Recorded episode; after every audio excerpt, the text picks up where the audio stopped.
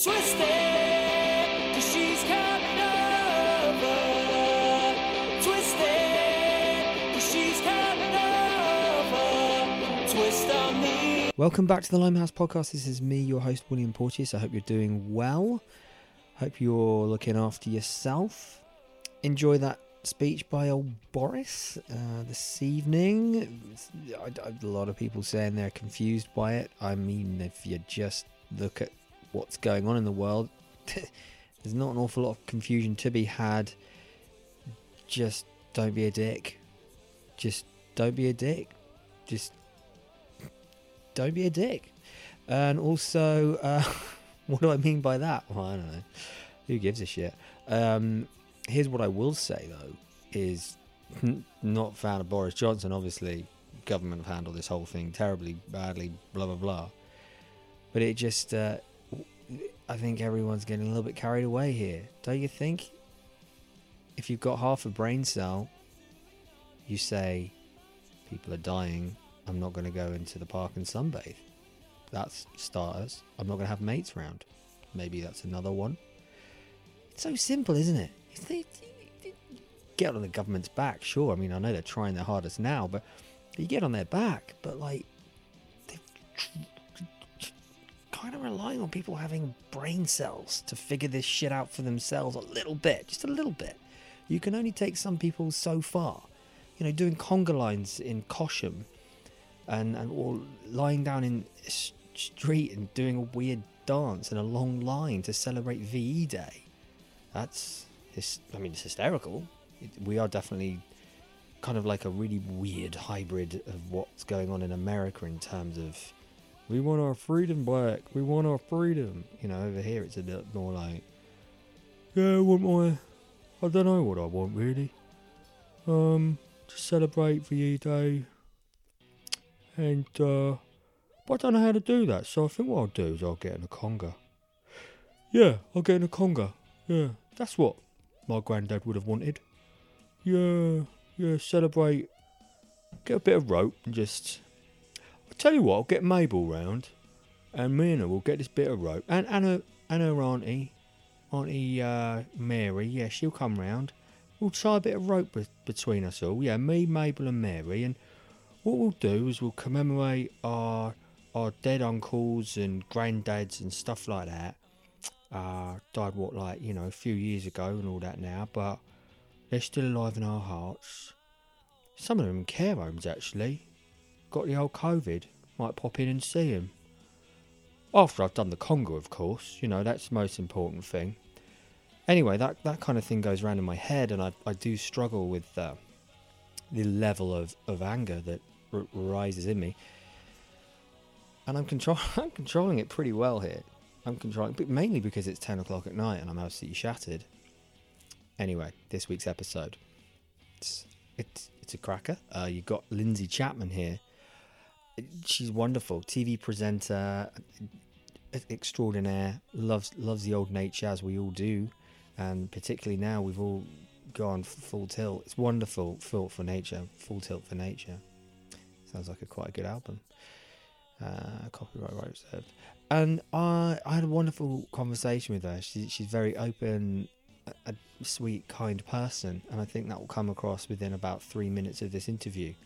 And uh, I really enjoyed, I really enjoyed myself. I very, very much settled into the conversation after about ten minutes, and kind of got to know her. Is really great. So you, you're going to enjoy it. And she's had a hell of a a, a, a like lead up into presenting as well. So she's got an interesting background, and yeah, give it a go. The The phone line, the, the quality of the interview dips in and out a bit. It's not terrible. It's, it starts off well. You know, just bear with it a bit. Just bear with it. Also, it was like three weeks ago I did this. So there are a couple of references. You'll be like, "Well, we've um, we're past that. Oh, how old is this interview? Well, it's three weeks old. Okay, that's great. So anyway, before I uh, sign off, uh, just want to point you in the direction of my website. That's because I'm that kind of a person. You know what? I'm multi-talented. I'm multi-talented, and that's just the way it is. I'm afflicted. What can I say? Go to the website. Yeah, some days are diamonds.co.uk. some days are diamonds.co.uk. Why would you go there? I'll tell you. Uh, there's a film on there. There's a short film called The Name, and it's great. It's a bit funny. It's a bit dark. It's all those kind of things you want in life. It's funny. You can find it on that website, and you can watch it for absolutely nothing. Yeah, and there's also a comedy pilot on there as well. So if you need a little bit of a, a tickle, tickle under the ribs, because I know it's tough at the moment, a little tickly tickly pick me up, uh, why not go and check that out. Some days at diamonds.co.uk. But anyway, look, here's a conversation with Lindsey. I will be back on Wednesday uh, or Thursday morning. um, to, to, to bring you a, a conversation, another one. So I'm going twice a week. At least I'm going to try and go twice a week. We'll see what happens. Uh, it's going very well at the moment in terms of like nailing down some of the great people of this country for conversation, and some people outside of this country, namely America. Enjoy yourself. Stay safe. Oh, no, no, hang on. Whoa, whoa. What is it now? It's. It, I'm not being sarcastic. I mean, I do, but it's stay alert.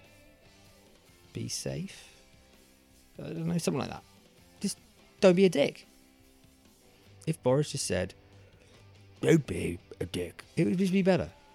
Unfortunately, there have been too many dicks this weekend. Not for me personally. No dick in my life. Um, not that I wouldn't say no. It's just no one's really ever asked. But I think if Boris just came out, rammed his fist on the table. Come on, let's just not be dicks anymore. Let's get this. Let's get this right. All right. From I was going to ask you how how's the lockdown going for you? Is it are you stri- are you okay? Like, um, how's your mental health? I suppose. Yeah, I think I think that's a good one, and I think I am pretty lucky actually in in lockdown state in that I have the natural world, which is really coming into its own. I've always been interested in that, and um, I also play netball at least twice So a I- week. I'm a bit of a so netball nut. Yeah, I'm a I'm a massive Yeah. netball nut basically. Um, and so I can't see my teams, and that's actually having quite a big effect. I miss that social engagement very much, but I am playing. I have got space in the garden, so I'm doing a lot of drills. Um, Yeah. Hopefully, getting better, probably getting worse. don't know. Yeah, yeah. So I think I- I, think I'm relatively lucky, and I've I've got work um, because obviously being a TV and radio presenter is quite can be a bit precarious. And uh, no, I've got work, so I'm actually pretty busy. So I feel very lucky. I feel very lucky, but it does take its toll in in different ways on everyone. I think. What is this doing to? Like the great things it's doing for the environment? Are you? I I guess that's crossed your mind a lot. Absolutely, it has. And the thing to say is that, um, you know, our relationship with nature is so important, and that is being realised more and more at the moment because people all over the country, all over the world, are getting love and enjoyment and fun and interest from. Uh, the natural world around us, and, and I think that's absolutely incredible. You know, I spend my career trying to connect people with wildlife and wild places. So the fact that you know, in these quieter times, people might have a bit more space in their life. They can certainly uh, hear more because there's less on the roads and in the air, as you said. I think that that is a massive benefit to humankind, and that is wonderful. When we look at the natural world, I think that these few weeks, uh, hopefully weeks rather than months, will become the study for climate change. It will become well, when we were in the lockdown for coronavirus, look at what happened across the globe, look at how nature bounced back, even in that very small amount of time. Um, you know, look at the pollution maps of the world and just see that it is actually possible to give nature a break and to allow ecosystems to rebuild. You know, this is going to be the model. Yeah, yeah, and I, I presume that's something that you and you and Chris, Chris Packham, will be chatting about a lot of on, well, in front of and behind camera, right? yeah it's definitely something that we talk about. You know i i work in climate change. He is uh, um, a naturalist you know one of the world's greatest naturalists. And um, yeah climate change is something we've talked about for a long long time. And it's had even more conversation in the last sort of two or three years. What's interesting right now is that it's taken a back seat. So you know as humans um, we're not particularly good at prevention but we are good at cure. And what we're looking for now is cure to a global pandemic.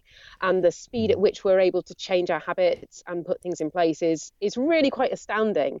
Um, and I think that hasn't happened for climate change, has it, so far? You know, although Yeah. we've been banging on saying this is going to be a global catastrophe, that hasn't happened. But, uh, you know, when our minds begin to sort of settle down and when we begin to cope with coronavirus, those conversations will come to the fore again. Uh, and yes, we're having them in the background right now, but you know, the there will be a lot of learning from this time. I, I hope. No, no, I absolutely agree. I mean, we, the, the, funny thing is my, my, I don't know where my fear from like disaster movies comes from. Well, not disaster movies, but like films like Bird Box or I don't know. Um, I love Armageddon. That's one of the greatest. So that doesn't scare me. That's just wonderful. But you know, like those catastrophize. Uh, Day after tomorrow. Like, oh, yeah. Oh oh my god. It's let's coming. on that one. that's a coming. yeah. Okay. Yeah. Fair play. That is actually that's relevant. But it is a that's a crap film, isn't it, compared to Armageddon? But you know, fine. Let's But not go I- there, I- yeah, yeah, no, yeah. We'll have Will, Bruce Willis on the phone. You don't want that. He's a very angry man. Um, but I, um, yeah, I, I guess that it, it's one of those things we talk about catastrophe. You know, with people are dying and our life, our lifestyles are completely being reworked for the negative.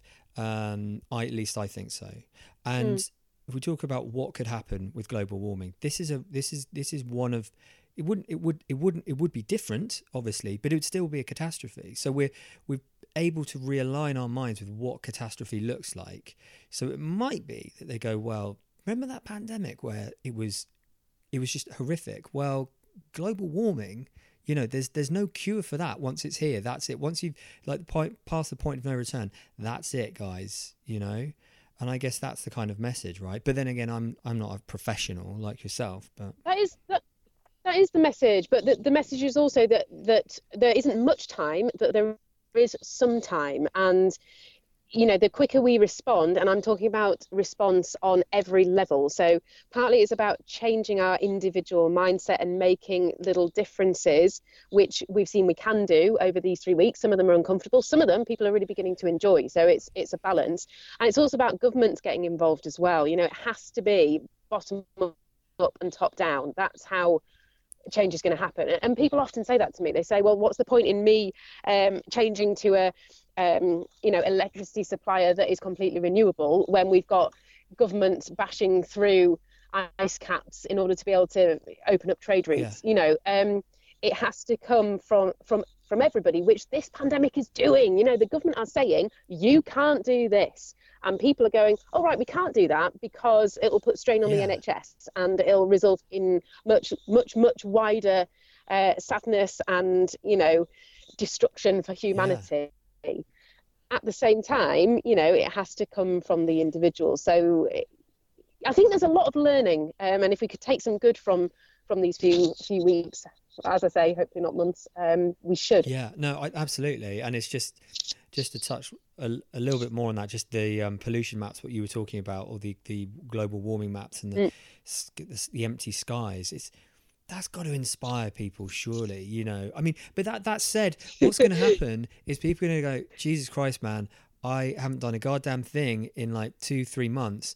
When's the nearest flight to Greece? Whatever, Turkey, whatever. We're going. That's yeah and I, I yeah i think you know um it's people's freedom as well and and people that are lucky enough and have enough money to do that um that is their freedom at the moment as things stand um i think it's probably good that i I am not in power. I don't want to leave the country at this stage anyway, but also I might be quite quite strict about how often you can go on a Yeah, flight and yeah. things like that. But I think what the learning for this is, it, it, there probably will be a spike. I think when everything's lifted and people can fly again.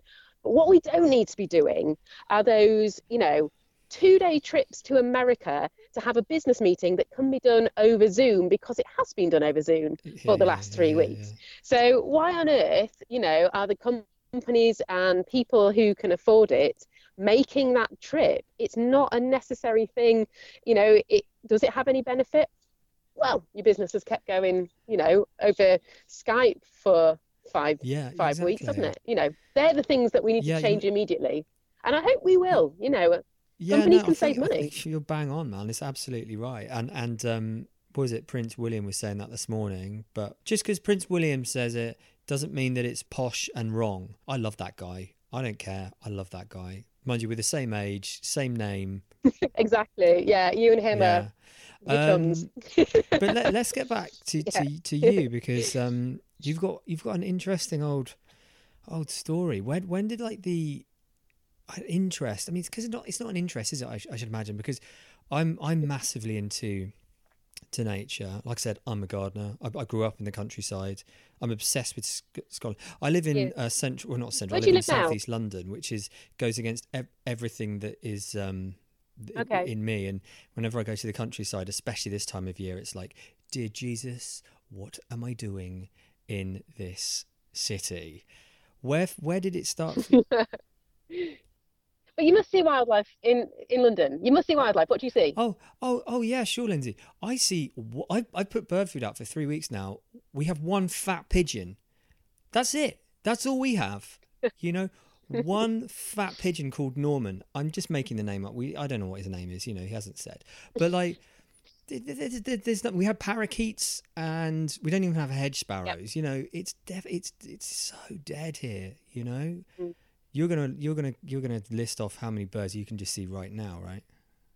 Um, do you do you know what? I think that I am one of those people that is saying, um, "Gosh, isn't it amazing the amount of bird song you can hear now that the the roads are, are clearer?" And I actually, I actually um, lay in my garden last week for in the sunshine because it's very sunny in the north Yeah. at the moment. We got it all.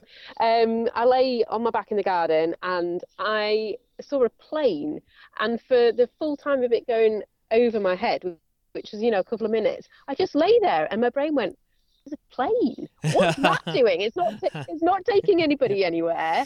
Yeah. Um, you know, is it doing food supplies? Like, what is that doing? And I Yeah. just, you never do that because you're so used to them being there. So I lay there and watched this plane, and then as it went over my head, there was a black dot in the sky, and I was like, oh, what's that?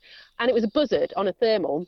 Yeah. And as I lay there, I found two other black dots higher up than the one that I'd seen. They were little tiny specks, and there was three buzzards really high up in the thermals, and I just wouldn't have seen those without the spectacle of a plane going over and my lockdown brain sort of saying that's a bit strange. So Yeah. yeah, I'm I'm I'm lucky. You know, my my garden isn't full of wildlife though. Even though I live out of the centre of Manchester, I live sort of between Manchester and Warrington. Uh-huh. Um, you know, the streets here, we're very insular when it comes to our space and our garden. So there are, you know, there's there's a lot of green, but there's also a lot of fences. There's a lot of sort of blocking things off, and wildlife needs to travel through habitats. Um, so I, you know, I've, I've put some hedgehog holes uh, between me and the neighbours.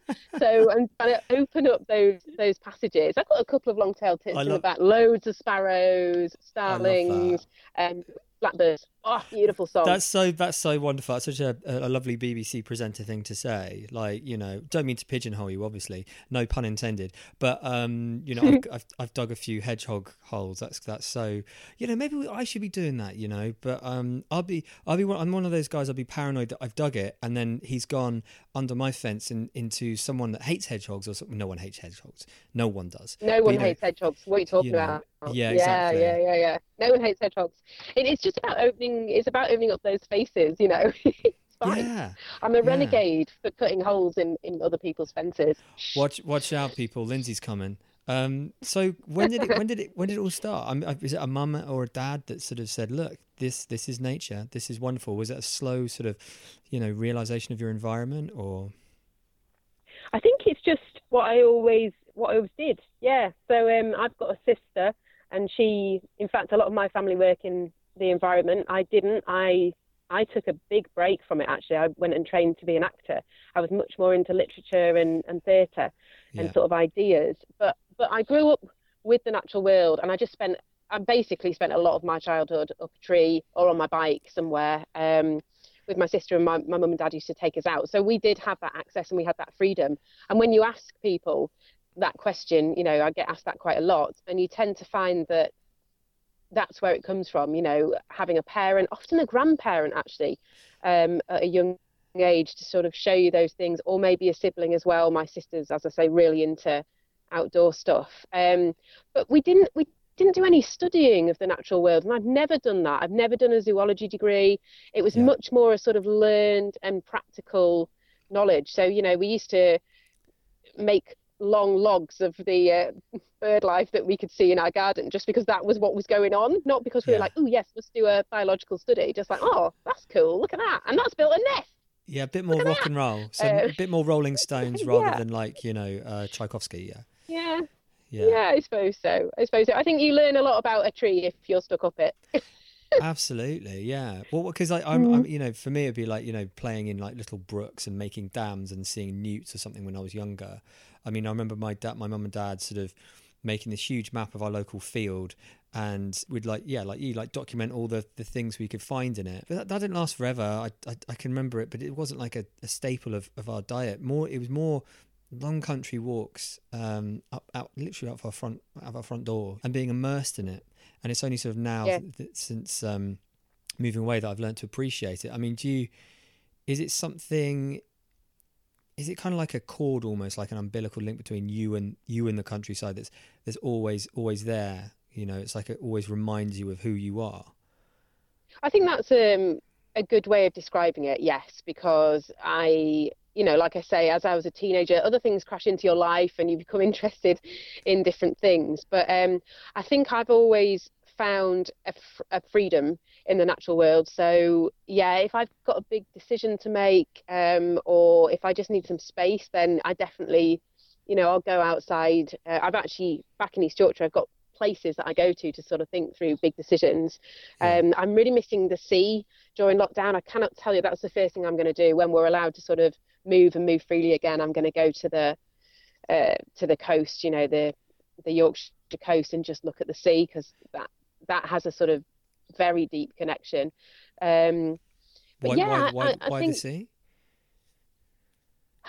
I don't I don't really know. I think it's just so, sort of something that is integral to who I am. It just the sound of it just calms me down. Um, I swim in the sea a lot. You know, I think there's a massive freedom, um, and also there's sort of I don't know. This this is going to sound so cheesy, but there's No, something sort of sort of so huge about the natural world. Um, and and the sea, you know, it goes on and on and on that that makes what the problems that you're having or the thoughts that you're having, it sort of puts it into perspective a little bit. Um, and it just allows me to to think, well, right, this is where I am right now, and, and this could happen or that could happen, but there will be a way through it. So, you know, let let's take the next step and see see where that leads. Um, yeah. and Yeah, I, I think there's a great freedom go in that, you know. Yeah, no, absolutely. I, I completely agree. Like when I, I, I was having a pretty rough time in my life, and I, I, I went to uh, Thailand to um, volunteer at dog sanctuary, and it just so happened that it was also very close to the to the beautiful um, Phuket uh, coastline, and stunning sunsets every night. And you know, I just it just working with the animals, but all, with the dogs, but also just these this gorgeous you know ocean it's just yeah the two it completely renewed me you know i have that absolute Mm. connection with that. But it's um do you know what though? I, I do get the feeling that um there's going to be a lot of you know there will there'll be the, the silver lining of this will be made apparent when this is all over. I mean i'm certainly you know i i, I started recording my last podcast um with just like 30 seconds of silence outside my window and it sounded like the bloody countryside you know that's one silver lining at the moment but the other one would be when this is all over we can all you don't know what you've got till it's gone, um, kind of thing. So you you going to, Yeah. to back to the coastline or what have you, or just being able to have you know a, you, you'll be able to sort of you know give give your co-presenter a hug as opposed to a weird I don't know wave. Yeah, I mean, meters. it's always a difficult one with Chris Packham because he's not a hugger. no, Um, definitely not. definitely, you've got to approach that uh, pretty carefully. Yeah, don't touch me. But yeah, That, that's a, that's also a massive that's a massive deal to me. I found out in the first week of lockdown that I am very much a people person, and yeah, just sort of being in an office or you know being around people in a lift or whatever, like I get energy from other people. Um, so I find that really strange going for a walk in the countryside and people give you such a wide berth. You know, you think, oh no. But hopefully that'll that'll and for come back round. and for some it's like a blessing. But what um Yeah. Yeah, What- Chris is probably very excited by that. Right, I was gonna say he did that documentary recently on seven billion people in the world or whatever it was called, and oh god, he was it was so funny how he was just like, you know, he was pretty much in self isolation then anyway. But um, what? So because you talked talked about acting, um, I do have and- to say, just as we finish that though, I have to say Yeah. that Chris is one of the best people people that I know, and he always sort of says he prefers um, animals, wild animals, to humans, and he's he's just brilliant with people. Uh, I, I think it's just his preference. yeah, yeah, I think a lot of people do. Anyway, I, sorry. funny kids, but yeah, I funny. I said funny kids. What the hell am I talking about? I think that's the the, the, the caffeine like is coming in or something. God, strange. have you just got one? Have you got one one small person with you, one child, It's, it's just one. It's just one, and it's enough. and that? Yeah. Christ, so I don't, intense. I don't know how anybody does more than one. Even even with with you know no lockdown, zero lockdown, it two is too much. You know, you can't even give you can't even give one. You couldn't even give one away to a grandparent. You know, you'd be scared of spreading the virus or whatever. It's like, mm. good God. But Sorry, yeah, just interrupting your line of thought there, but um, no, no, no, it's yeah, fine, it's fine. No, I, I'm just Small quite interested people. in in your line. they're um, intense. it's because I, I just think um, it's it's interesting that you you you do so well in, in front of camera and you, you do you know you love people you bounce off it so well and you've got that natural um, love and, and passion for nature which some people say they have but they don't realize just quite how much you you do na- you really need a passion for it um, because a lot of the time I suppose in a way it's kind of like religion you ask it questions it doesn't answer back and when it does it answers back in really weird ways but um, I think well, you know that's if you're religious or not, I suppose. But um, it where where do you think your like acting background and your presenting when did that come together like that? The acting, oh, I could I could do the presenting thing instead of and, and move away from the acting. When did when did that all happen? That's a great question. Um, so I, I sort of found acting at secondary school. uh, Like I say, I, I play a lot of sport. I love sport, and there was a real freedom in that for me. And then um, none of my family are actors. They would rather, you know, run a mile. Uh, something else came into my head then, and I thought I can't say that. Um, they, they would rather be as far away from the stage as they possibly can than Right, stand up yeah. in front of, you know, hundreds of people. But for some reason, uh, again, I found a, a real freedom in that and sort of generating a character being somebody else and being on stage.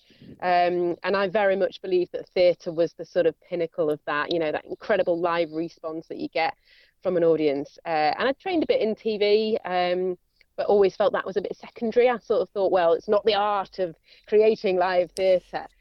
Um, darling, exactly. And there is nothing like that live experience, you know, with a sort of room full of people. It's ancient, it's storytelling, you know. But um, I what happened was I accidentally, so I'd sort of trained as an actor and I was working across the country as an actor and I, I was enjoying it. Um, but I accident- accidentally ended up doing a bit of um, live stage presenting about um, sharks and fish for the BBC at Okay. um, big event. They ran an event in Leeds and they needed someone to be a live presenter on a green screen with lots of kids. And I sort of did did two days doing that and then sort of went, I absolutely love this. And I've, I'm not hiding behind a character. I'm being completely myself because that's what presenting is. You have to be you and you have to open yourself up to that because the audience know if you put a shield up, there's something that isn't doesn't quite connect, you know. So you've got to Yeah. be completely you when you're presenting. And um, I thought, God, this is brilliant. I'm absolutely loving doing this. And then I got in touch with the BBC Children's Department and said, I don't think you make any programs for very young children, telling them it's okay to be outside, which is what I did when I was little. Like it's okay to it's okay to climb a tree and jump in a puddle and squish about in mud. In fact, it's fantastic. Yeah. Um, so they let me make a pilot about um, doing a big outdoor treasure hunt, and I abseiled out a massive oak with five four-year-olds. um, I did not write the risk assessment for that. Somebody else had to do it. Um, but it was that that was the moment for me where I just sort of went, "This is what I should be doing, and this is what I really love doing." Um, Yeah. And as I was making that program, I got in touch with Springwatch because I said to the BBC, you know, I want to speak to the Natural History Unit in Bristol. They are the experts in making these kind of programs. Uh, and I spoke to who I thought was the researcher at Springwatch, who turned out to be the series producer at Springwatch, uh, who then got back in touch with me six months later and said, look, you know that you're really into the outdoors and, and connecting young people with nature. Well, we've got a very small role coming up. Do you want to audition? uh, so I, was, I, nearly deleted that email actually because um, yeah. I was at work and it was just like the smallest email and I, he was called James Smith and he's a he's brilliant producer. But you know I just I didn't really it didn't connect in my head and I was like James Smith what's another you know what's this email? Right, luckily yeah. I didn't delete it and he continues to be an excellent man. Brilliant. Yeah no yeah yeah. You're one of those sort of ones where you go is this, is this junk? What, what do you mean transfer funds? You know? Um, it was like that yeah, yeah, that's that's that's awesome. So I, I, presume that's like this little acorn that led to a, bigger bigger deal. Yeah, exactly yeah. right, exactly right. And you know, I, I will absolutely always love theatre, and I'm very lucky. I get to cross over the worlds of art and nature. That's you know, I do a lot of that. Um, I've just made two programs about that for Radio Four, and I think mm. the fact that there are many many crossovers for me between uh, our sort of creative brain and our scientific natural history brain, you know. Um, so it's pretty wonderful to be able to bring those two things. I agree. Together. I think no two worlds are, t- are, are, separate. I think like you know you can always make links between.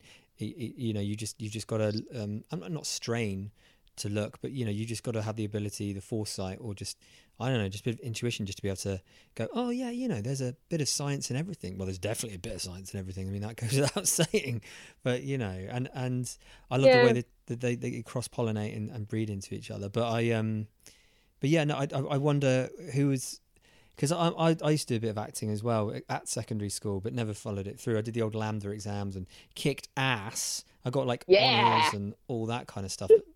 But, you know, your parents don't parents don't think of that as a serious job, do they? They go, oh, you know what I want my kid to do? I want to struggle for their entire life. You know, um, no, yeah. go go and garden or go and do whatever the hell, but don't ever think about acting. But um, what it what, what, what roles did you like get into the most? What did you love the most? What roles did I get into the most? Yeah, yeah, Shakespeare. Yeah, um, yeah, and and again, oh, that's something for me. I, I don't, I don't, I don't want to do something where there's a set path. Um, that has always been a, a, bit of a sort of thing for me is that I want to do something that's difficult and I want. Uh, whenever anybody said at school, you don't want to be an actor, and even at drama school, this is going to be really hard. I know that, and yet I'm still here. Um, you know, I, yeah. I, sort of relish the opportunity to do something that maybe not everybody can do, uh, and that applies to lots of different jobs. But in my career, it's that you know, in a play, and this is hard enough. In a play, there are there are ten characters, and you've got to try and get cast as one. In a production, there's one presenter. You know, blimey, why why make that choice? But um, yeah, I think that challenge is something that keeps me going, you know, and, and, and continues to. I'm always pitching and sort of saying, what can I do next?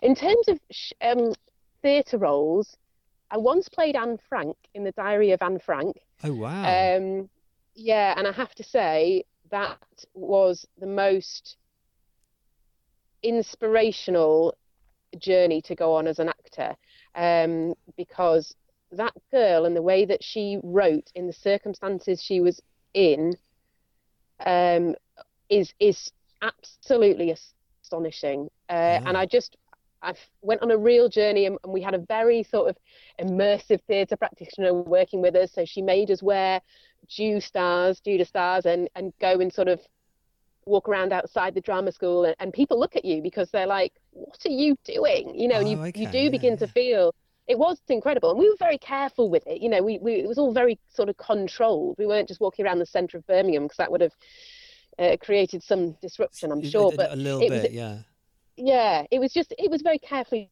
done but it was to get that feeling of you you're not the same as everybody else and people are looking at you and they're putting you in a different category and i just i can't imagine how we can do that to other human beings and to be put in that situation and, and feel people looking at you and thinking, what is that person doing? Um, and sort infor- of yeah, take it on from there right? as an actor. Yeah. Wow. Yeah, it was it was incredible, and yeah. I think you know we did a lot of a lot of stuff that sort of made us really get into that role and. I, I was really sad when I left Anne. That sounds a bit poncy as well, but you sort when of you left, get to when know you left the, where? When I left, I'm going to take my phone to a charger. Is that going to change the quality of the sound? I and only if you hold it underwater. you know, Okay. or cool. Scream down the phone or something. I need Yeah. to charge up at the same time. Just, just because, you know, when you're an actor, when you're in a role, you spend time with that character and you go into being a different person for a while. Um, Definitely. Even if it is is Anne Frank, you know. well, yeah, I can never be Anne Frank. I wasn't trying. I'm, I'm an. act- I was an actor at the time. You know, I Yeah. couldn't be her, but I was portraying her on stage. Yeah, um, that, that, yeah. and you've done so much reading you've done so much sort of exploration of the time and the people and the faith and, and i just i just missed her when when i stopped doing that role because she's an incredible incredible human being Yeah, well, it's an, ad- yeah, it's. Uh, do you know what? It's a, a, uh, I've never read the Diaries of Anne Frank ever, and I mean, you should you should yeah. honestly it's brilliant yeah, I've, I, she's so eloquent she's so eloquent for a girl that is stuck you know and under great persecution ah, amazing yeah, amazing and obviously darling i'd like to play hamlet of course yes, of, of course, the first female Hamlet, but there's probably already been a female Hamlet. there's been surely. many there's been Right there you go. See, Yeah. ignoramus over here, you know. But because um, it what what interests me is um female presenting because um, correct me if I'm wrong, but is it is it harder in the industry in the for for a for a female presenter who wants to to get ahead in this in this world uh, in terms of like what you know what we've all realized over the past three or four years well not three or four years but you know the the me too movement um it it it has highlighted a lot of a lot of injustice. Do you feel like I'm not, I'm not saying like you would have uh, uh, you know list list all the times you've been pissed off because of men and stuff but like it almost sort of like um what would you call it the word um subjectively speaking do you think that it's getting better like for for for your for your gender Um, I think that um, I definitely think it's harder for female presenters. Yes, I do. Um, Mm. categorically, yes, I do. Um, I do think it's getting easier, and I think there has been a redress of balance, not only towards female presenters, but also towards the BAME community as well, which is very important. You know, if you're watching a TV program, you want to feel connected to it, you want to feel represented by it. So, not, not that long ago, as a um, young female northern woman, um, young female and northern, and also a woman, um, I definitely didn't, woman twice, I definitely feel like I wasn't represented. And, you know, that does make programs harder to watch because you sort of think, well, you don't know what it's like to be me, um, and you're not really coming at it from my angle. I definitely think that that's changing. You know, I've got a lot of friends that are um, female women presenting in sport, and uh, that's great to see as well. Like I'm a sporty woman, I want to see women women talking to me about sport. Um, so yeah, that is changing, and there are programs out there to help that. You know, Yeah. I, I'm sure some people would think it was beginning to go too far the other way, in in saying, oh well, you're only giving her a job because she's a woman. I, I really disagree with that. I, I believe and I hope that presenters at the end of the day are getting the jobs because they're the best person for the job. You know, that is how it should be done. There has to be a representation there, but it should Yeah. be best person for the job. Having said that, um, in my industry, I have personally felt, um, you know, situations where I know that if I was a man, people wouldn't have spoken to me in the way they have spoken to me, that decisions wouldn't have been made in the way they have been made. Yeah. Um, and it's just about how you navigate that. So whether you um, call it out at that time, whether there's a better way to, to do that, um, and just where you where you place yourself. Um, and I learn, you know, I'm I'm learning about that all the time and how to navigate those routes. Really, I think it's a good question. Um, I think it's improving, but I think there's further to go. on Mm. Twitter as well. You know, the how some guys are going to say something on presenting such and such a show, and then they're going to get fine. You know, they're not going to get any grief or whatever on Twitter, and then the female presenter will get absolutely tirades of abuse. You know, that's more of an observation. Yeah, I, I, do- I think I'm. I think I've been relatively. I think I've been relatively lucky there because um, cer- certainly the sort of natural world audience, uh, they're pretty, you know, they're pretty excited by amazing wildlife. So I, Yeah. I don't get loads of criticism. Um, it's quite interesting that you, I do get asked quite a lot about um, where the outfits that I'm wearing, where they're from. Right. but that's okay. That's cool. Um, uh, you know, and, and half of them are from charity shops because that's just what I do. That's great. Um, but you know, I, I, yeah, it is as cool. But I, I also put outfits together. You know, I, I enjoy. I don't feel because I'm a wildlife presenter that I need to wear a fleece all the time. In fact, I positively don't want to wear a fleece. Keep that North thanks. Face away from me. Um, so I, you know, I, yeah. yeah, I'll be warm and you know all that jazz. But I'll also, I'm also interested in, you know, Yeah. aspects of style and, and, and who I am and expressing that and all that jazz. Um, so yeah, that is a bit of a difference. I, I just think that, um, you know, in different worlds, the sort of ingrained difference between um, male and female and, and the sort of passage of time and how it's always been, that is that is Yeah. changing in the presenter world.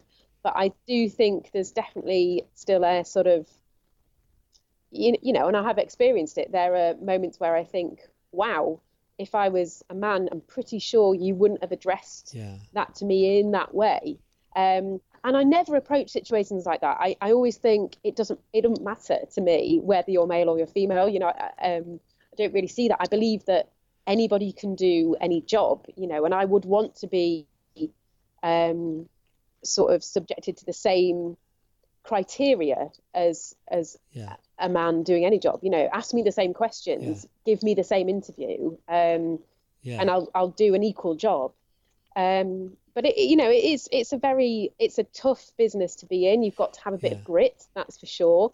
Um, you know, I'm a I'm a people person. I'm quite sensitive, so that can be hard. But I also think, well, I know that I'm good at what I do, so, So have- I'm have- just going to keep going. so But go yeah, you, you you you learn a lot very quickly. You do learn a lot very quickly, and you sort of have to. I was reading an article in the Stage about it the other day, actually, saying that um, sometimes people have to sort of change and adapt to their situation or to what they're saying to Yeah. funders in order to get that money, and that isn't Yeah, how it should be. I mean, you know, You, you you sort of say like um you you know you're a sensitive person what have you it's quite interesting like I how do you how do you feel like that comes across in like your handling of because you work in an industry that's just full of rejection right? It's just constant. Like you know either trying to get a job or you know prior to where you are now obviously because you know you're doing really well. I just it how how in the past have you dealt with that? Like is it is it does it come has it come a point where you're like I just can't do this anymore but you've kept going you know? Um, I've never got to the point where I've said I can't do this anymore, but I've definitely got to the point where I've thought this is really hard, and why isn't something, you know, moving for me or breaking for me? And I've also had points where doors have just opened and I've walked through them. So you know, I think people say it's a lot of of who you know, and that's definitely true. It's a hmm. lot of luck in there, and at the last minute, it's what you know. So you have to be good enough to do that job. So once Yeah. you've you've done the groundwork and the pitching and the sort of talking to people, and you've had that element of luck come in, you have to be good enough to deliver. You know, and that's when it all comes together for a presenter. But yeah you know, in terms of how do you take those knockbacks? Well, it's very preca- precarious, and and you you've got to be willing to expose yourself in a normal way, uh, you know, to sort of put yourself out there and say, this is me, this is who I am, this is what I can offer you, and then you know, lots of times people say no, and and that can that can be to do with the timing of it, or that they need yeah um, an older person to present it, or they want, um, you know, somebody with somebody from Ireland, whatever it might be uh, for that, we need we need Bill. Oddie yeah We need we need Bill Oddie. I've worked with Bill Oddie, you know, and, and Oh, sometimes mate, you, I love that you need. Bill Oddie. yeah yeah um, and f- for those for those circumstances, that that is out of your control, you know, and that was the same with acting. I cannot be somebody else. I can only be me. Um, Mm. You know, and some of them you've got to walk away and just go, right, well, I couldn't I couldn't do that. I couldn't be that. Others are more galling, where you think I could definitely do that. why have they given it to that person? Well, they might know somebody, or it, it, they might just be more suited to the job, you know. And then you've got to bounce back and say, right, so what is the next thing for me, and where do I fit in, and who shall I talk to? You've got to be tenacious about it. Yeah, absolutely. I mean, because there are, you have a lot of um, you have a lot of people that um, love and adore you for for you know kids as well. Obviously, you you have such a great connection. What would you what advice would you give to anyone younger, say than thirty eight? Um, that's my age, by the way, uh, approaching forty. Fine with it. I'm fine with it. You're looking grand. Um, I am, aren't I? It's the books as well behind me the beautiful books. yeah. What um what advice would you give to any um young aspiring presenters? I would say um, have ideas. That's what I would say. Um, and I also think path of least resistance. And this is gold, people. Like write this down. So, um, so I would say um, people want good ideas, and you know if it's already happening, someone's already doing that job, so there probably isn't a space for you there. So you need to go away and think, right, what can I do? What ideas have I got? How do I open that door? And the other Yeah. thing path of least resistance is you've got a busy producer out there who's got 50 films that they're thinking about and which one shall we do oh this person's already made their film and they've uh, researched it and they've edited it and they've done all that for free you know this is when you're younger in your career and they have presented me with something that is brilliant and i don't have to do any work fantastic we'll use that you know the Yeah. sort of what what can you do for other people not what they can do for you all the time who's going to give you a job on the, the one show or whatever but what can you offer them i think is the Yeah. way to approach it Yeah, no, that's good. Don't don't bring me uh, problems. Bring me solutions. yeah yeah Right? I've al- I've always loved that because it's such a truth and it's so bloody annoying because it's so damn right. I but hate that means that means you've got to do the hard work you know you've got to be blimey Yeah. if you've got to be willing to do that you know yeah yeah you've got to have that like I- what what uh, interests me when you were speaking earlier is about the um you know you can in presenting you, you know you can have luck you've got to have luck you've got to be in the right position right time blah blah blah. but right down at the end you've got to have that knowledge so when you what what's it like when the camera rolls and presumably you're with chris packham someone who's like and, and others obviously but you know it live it, it must be surely one of the most terrifying but exciting things in the world yeah, it's the best thing in the world. It's the best Yeah. thing in the world. So I do lots of pre-recorded television and radio, but there is nothing like doing live, and that's where theatre comes back into it. That's where all that sort of training that I did, that I thought I was going to be an actor, and I, I'm not anymore, you know. But that's where it comes in because there's a, you know, I sort of you have a connection with the floor. You take a deep breath. You, I always have a moment in every production, always in the middle of a live where I should be thinking about the next bit of what we're doing, where I just look at, around me and go, this is happening and this is now and this is who I am and what I do. And, you know, I've no idea what the producer's saying to me at that time or what Chris has just said or whatever. It's probably quite important. But, um, Yeah. but Yeah, I have that off, moment. yeah. yeah, I had that moment just to sort of go, this is an ace, and I'm so lucky to be doing this. Um, you know, and then we carry on. But you definitely get nervous. If you don't get nervous, you know, that's it. That's a tool. That's your body getting you ready for stuff.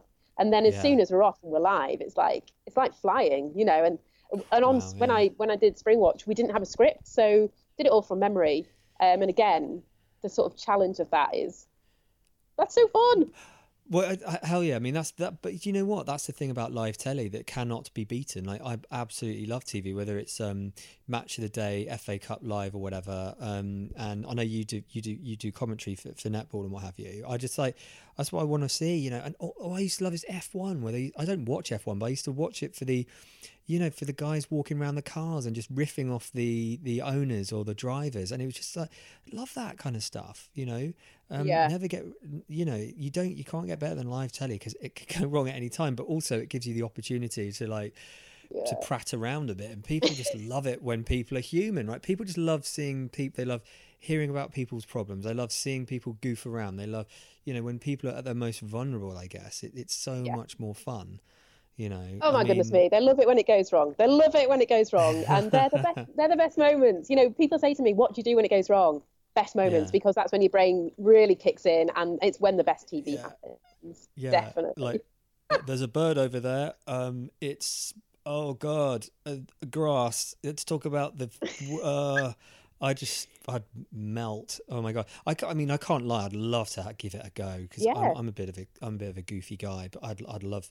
Oh my god! You know, but have the you other tried thing is that, commentary? Have you tried? Have you ever tried commentating? You, you said you like sports.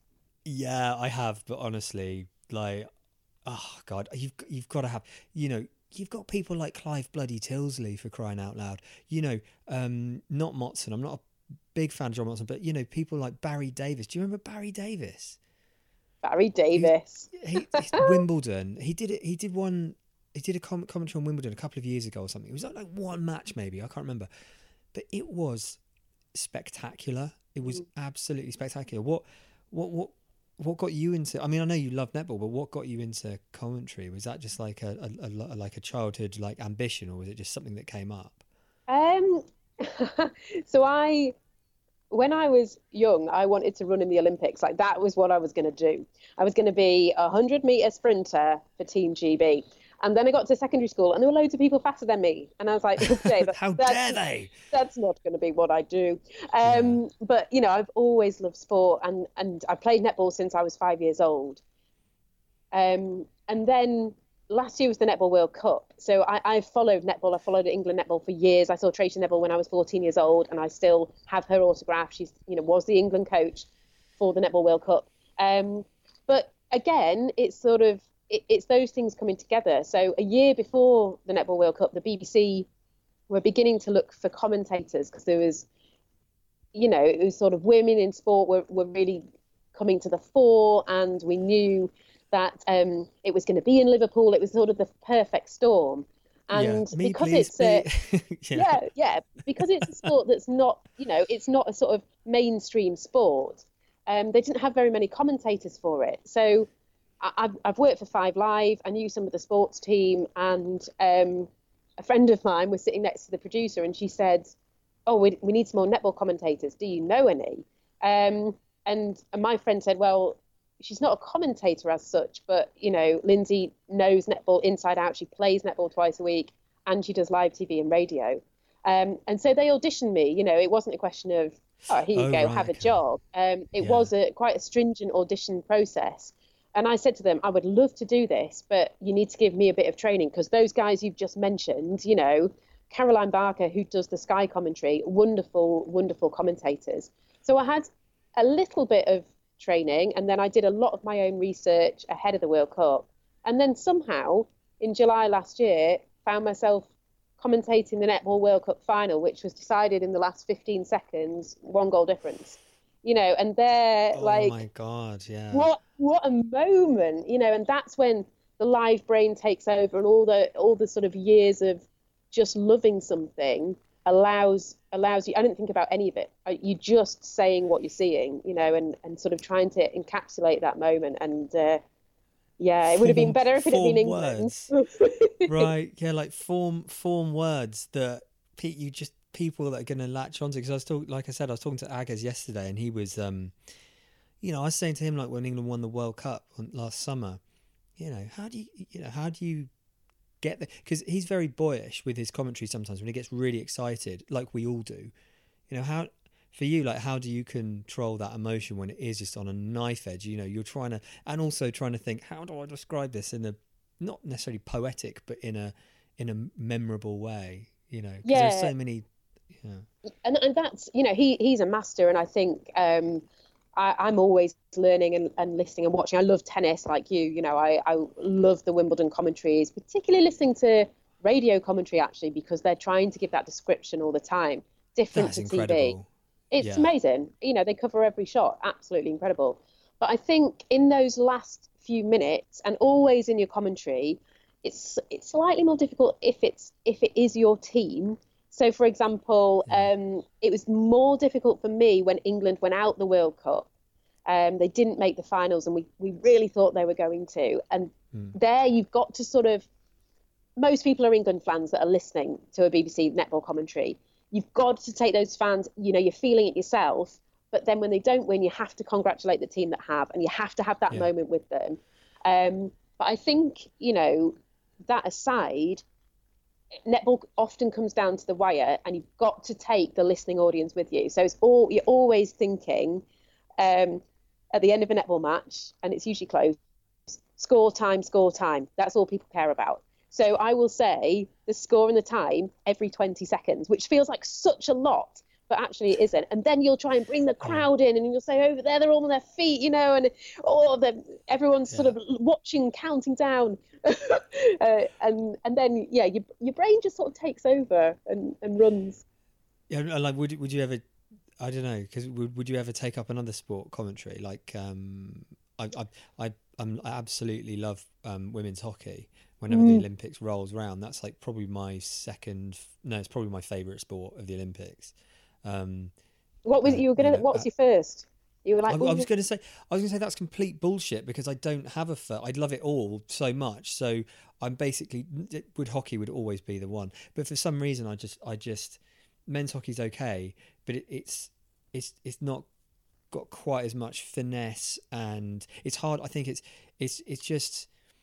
I think I have bad memories of, of male hockey because I used to play it and I used to get beaten the crap out of, and I smashed my face up so many times with a hockey oh ball. no, oh, Um, uh, you can still do that in women's hockey, obviously, but um, in do. fact, like oh god, I remember Alex Danson. She got absolutely um, I can't remember what Olympics now, or maybe it was another player, but it it's just would you? Yeah, I mean, I I just think Yeah. for me, like the world of commentary is so amazing. I'd be like, once you've got your foot in the door, do you, would you are you looking to expand on that? Do you think? I, I would like to. I would like. Yeah. I, I'm also a big fan of women's hockey. I think it's Yeah. um, superb. You know, those athletes are incredible, and they are getting beaten. You know, uh, on a daily compared to footballers who go down for a little tap. You know, the women's Oh hockey God. team are getting hit in the face and still saying, "No, I want to go back on." Um, Yeah. You know, incredible. I would like to do that sport. I know a lot about hockey, so yes.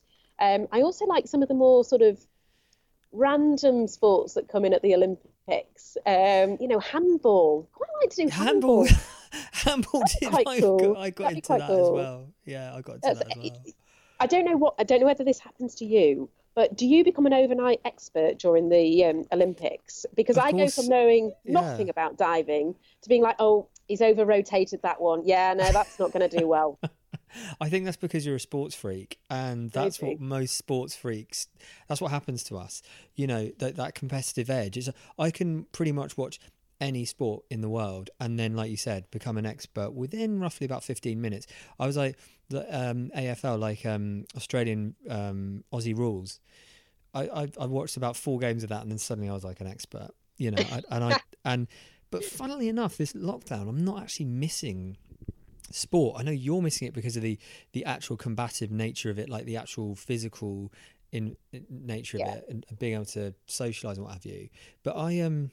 I don't. I don't miss watching sport. I don't know what that's all about. Like I, I would have thought, oh no, Champions League. Oh no, Southampton. I can't watch any of my teams or what have you. But What about Wimbledon? in the Champions League. You no, Wimbledon. I'm. I'm not going to be. This is bad, isn't it? But I'm Oh, not going to be fussed. it. I I've, I've actually I've rewatched the uh, Commonwealth Games from two years ago where England won the gold medal for the first Oh, time in history uh, in the last. Well, actually, it was overtime because Helen Housby retook a penalty. But um, I've rewatched that, so I think I am missing it. Yeah, and I think a lot of people are doing that. Like they they've replayed the I think the fourth Test match from um, Heading um, wherever it was Headingley last last summer, the one where Ben Stokes essentially just won the game on his own, did an Ian Botham, and they replayed the whole thing. And I listened to a bit of it, and it was like being there again. And I had to pinch myself a couple of times. And a lot of people are. What, what happens in sport is it all moves so bloody quickly, right? It's it's just literally non-stop. If you want to follow sport, you can follow it all year round all, all the time. So it's offering us an opportunity to, to actually stop, reflect on our, you know, the most poignant or most important moments in sport or the most enjoyable moments in sport, you know. And we haven't had that opportunity before because we're constantly being asked to not forget, but you know, get on with the next thing, get on with the next test match, get on with the next cricket, um, tennis match, you know, or, or tournament. And it's you never get a chance to reflect. I'm waffling. I'm waffling. but yeah. I think you know. I think I think people love live TV. You know, and and things like. Um, I think Springwatch works because it is offering live cameras at a specific time Yeah. bits of nature that we can't see. Live sport works because there are those tournaments and um, leagues in place, and we want to sort of watch the development of that. Um, I've heard rumours that they're going to replay the 2012 Olympics this summer because there should be an Olympic summer. Oh, Um, so that'll be interesting as to where whether they do and whether people go back to it because it we know who wins. You know. But but you know there are other stories that we didn't all pay attention to, and I- I've heard that they're playing the, the, night the ITV have got the uh, Euro '96 and stuff. Yes. Um, it's just a no-brainer once you start thinking about it because it's, there are so many things and nuances that you forgot in in matches, and and also it, it offers you the because when you're terrified of watching your team. I, that's how I am. Whenever I watch my team play, I'm just terrified. You know, it's not a team playing; it's just terror in front of me. Um, you you know what's going to happen. That the the fear factor is taken away, so you could just essentially go like, "Oh, well, I can, you know, I can But do that's this in a not sober live way." sport. You've got to have, you know. I remember when um, Right. when Andy Murray won Wimbledon, I had to sit with my feet in a bucket of cold water because I got so stressed out about the fact that he was, he was so close, and I was like, I've got to sit down and I've got to regulate my body temperature. Okay, that is that's full on. That's uh, Yeah. uh, who taught? did, did was self taught? Did you learn that from your mother, your grandmother, or something? now I don't or know. I don't know what happened, but um, anyway, that's how I dealt with that match. An, an old Good farmer's trick or something. That is that is Good hilarious. times. But when it Um, comes to commentary, I feel you know I'd love to do tennis as well. I, I know a lot about tennis, um, but yeah. that for me, oh, I'm not sure I'd be able to do like the golf. What do you talk about? You know, the netball is there's a goal every Yeah. 30 seconds, so you've got a lot to talk about. Whereas with the golf, I'm like, do you talk about Do you- people's sandwiches? Like, what are you doing? You talk about the green. You talk about the caddies, and and geez, that's about it. I mean, um, uh, you know, or oh god, I wouldn't know where to start. But I, I I'm not really a big golfer. I'm not a really big golf fan. But you, you if know, I did that, it, there'd have to be a, a time limit. You've got 10 seconds, speed golf. You've got to take it. Go. that'd be a, that'd be a good sport. And yeah, I want I want a goal at some point. There has to be a new thing in golf where people score goals. You know, a, a net comes out of somewhere.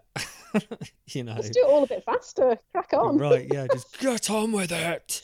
Um, okay, well, um, I guess I've used up a lot of your time, so it's probably time to go and what have you. But um, you know, I, I, it is, it's, it's great to talk to you because of the, the connection that I think all of us are making, and it's such a nice, timely uh, conversation that we're re, re, remaking with with nature and stuff. Yeah, no, Um, it's it's really lovely to talk to you about it, you know, and thank you for asking me insightful questions. I think, you know, if we can take away from this time a greater connection or, or even an awareness of the natural world um, and what it gives us, you know, then that's a good thing to come of this. And there's a lot of heartache out there at the moment, but um, you know, nature offers us a break from that. And and my friends that live in the centre of of Manchester, and I lived there for ten years are saying to me, the birdsong is outstanding, and it's always been there, uh, Hmm. particularly because you know the birds are louder in cities because they have to compete with the noise that's there, and they're still trying to mate. So they are, it's louder in cities, and when you take away that traffic sound, they're still loud, and they're Yeah. offering you know a, a different world and a bit of a break, and it's pretty cool. Yeah, I'm just thinking about the birds that are really, really loud, and the other birds going, "Jesus, what's going on here? You're so loud already. Where, where are the airplanes to shut this guy up?" Yeah, the You know? shouty, shouty blackbirds, they're the ones. Yeah. They are there. Oh God, there's no, nothing like them. though. God, God bless them. But um, yeah, I Lindsey, just have to ask you about your books. That's Yeah. all right. Um, Yeah. I just have to ask you about the books. So they are behind you, and they're arranged in uh, color order. How do you know where any of them are? Why isn't it Uh, arranged either by book title or by author? Like, is Well, it just an aesthetics?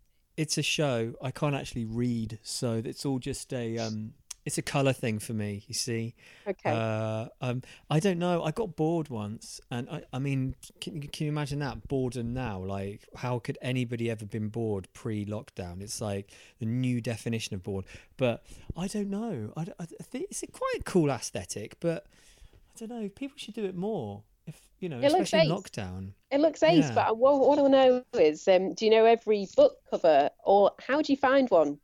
You know, you've got to. um, I how do I find one? What I do is I close my eyes and I feel the energy of the book, and it comes to me that way. I'm very Okay. close with my books.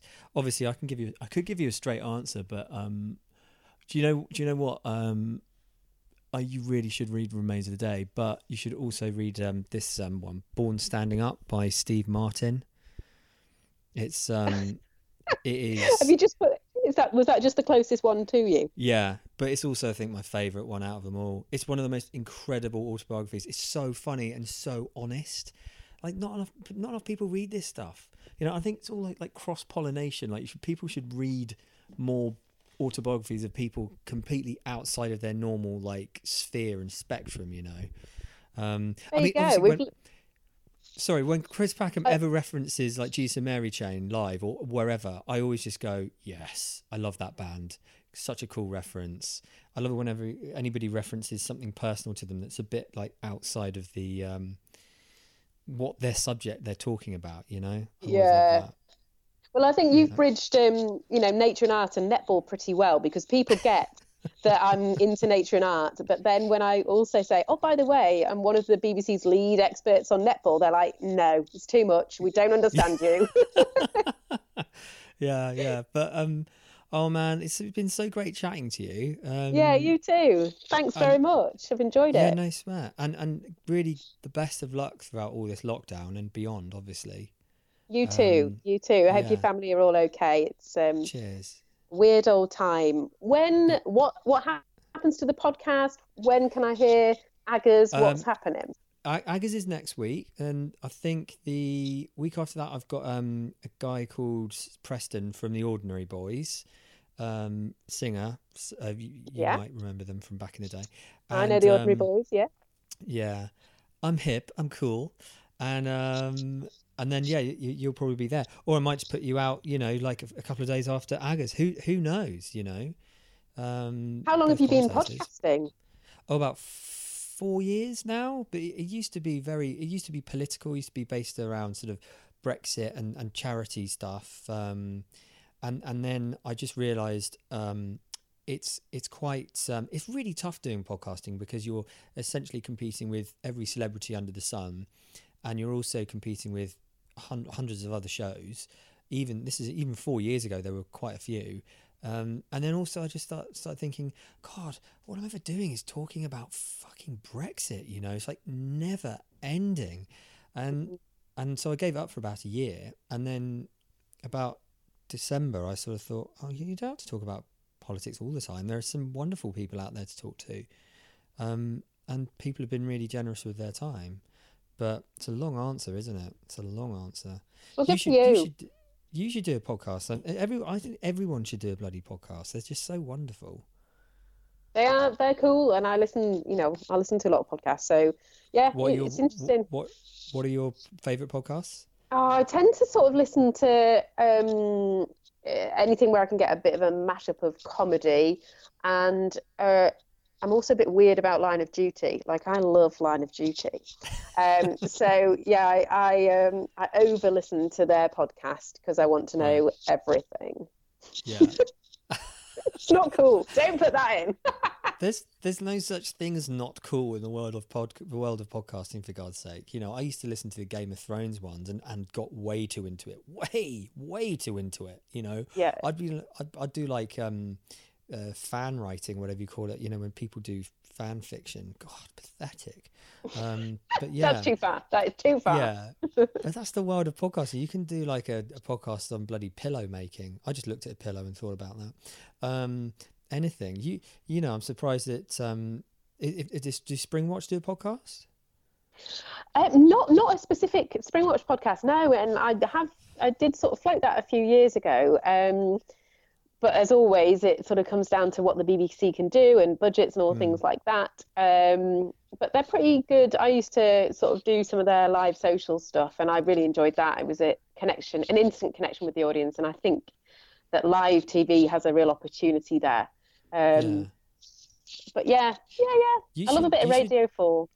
Get get one because you do. The, I, oh God, I forgot to ask you about your poetry as well. Don't you do you do a, a thing on Radio Four with uh, Jeremy Irons or something, or I, have I, done? I did. Yeah, I did. I, I mean, I'm from just outside Hull originally. Um, so when when it was Hull were City of Culture, 2017, um, I wrote and presented a program about the great poets of of Hull. Um, Yeah. And yeah, Jeremy Irons and Julie Hesmondhalgh read the poetry live. It was, I think, I think in my career, that's the thing that I'm most proud of because Jesus It was- Christ, we, we have to put that in. That's that's crazy. we you literally just that's like the, the highlight of your career. Sorry, carry on talking. I, I got a, I've got a few. You know, the Netball World Cup was Yeah, outstanding, but um, you know, and, and and any sort of live TV. But what was so special about that program was that that's where I'm from, and you know, it was other people in their words and their expression saying why Hull and the people of Hull and the sort of culture is important in the world, and I just loved putting that together and expressing where I was from in this year when it was being celebrated because Hull isn't celebrated a huge amount and it should be. Uh, everyone cares about where they're from. Um, but then just to hear some of these, I mean, Philip Larkin, my goodness me, that man's poetry is just mind blowing. And to hear that read out next to you by Jeremy Irons is, um, you know, it's decent. yeah, it's decent. yeah, Yeah, and it was live. nice. It was live, so they, they let me do it live as well. You know, they just threw in that little joy. So Yeah, Ah, yeah. yeah, God, that's that's wonderful. Yeah, I, I was listening.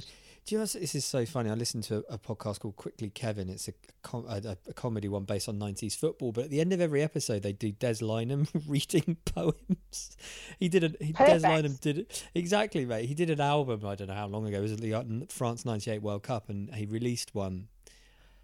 An album of all his favorite poems. I'm telling you, after about five seconds, you f- forget it's Lynam, and you're just like, "This is awesome."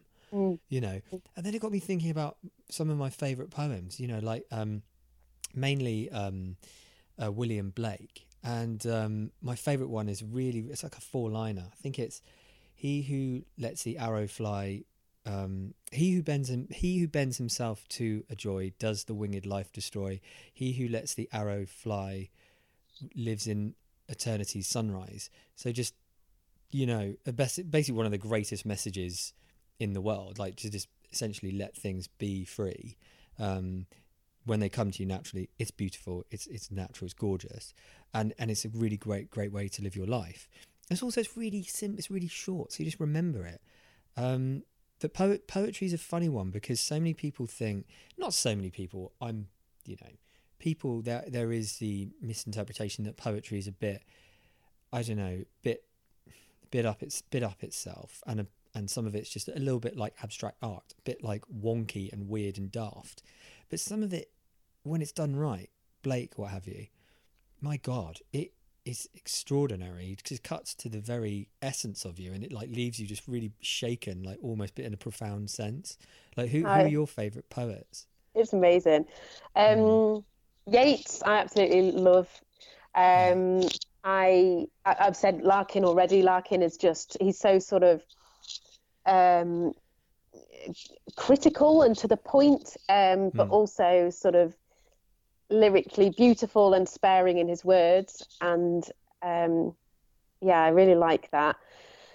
Uh, W.B. Yeats probably my favourite poem of all time, and um, Shakespeare because the sonnets are just him laying himself completely bare. And you know, I think I first read them when I was a teenager, and I sort of felt like this bloke from 400 years ago had managed to write down how I felt.